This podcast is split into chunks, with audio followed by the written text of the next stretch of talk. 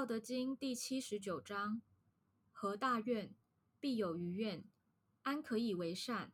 是以圣人执左契，而不责于人，故有德思弃，无德思彻。天道无亲，常与善人。第七十九章说明：因为彼此的约定没能履行，于是因失约而产生怨恨。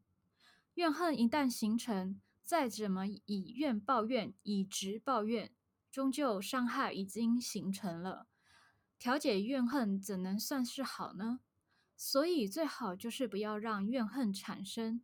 圣人只照着契约执行，对事不对人。有德者只依据契约来办事，无德者却常得理不饶人。虽然我们与老天爷非亲非故，但老天爷却总会帮助好人。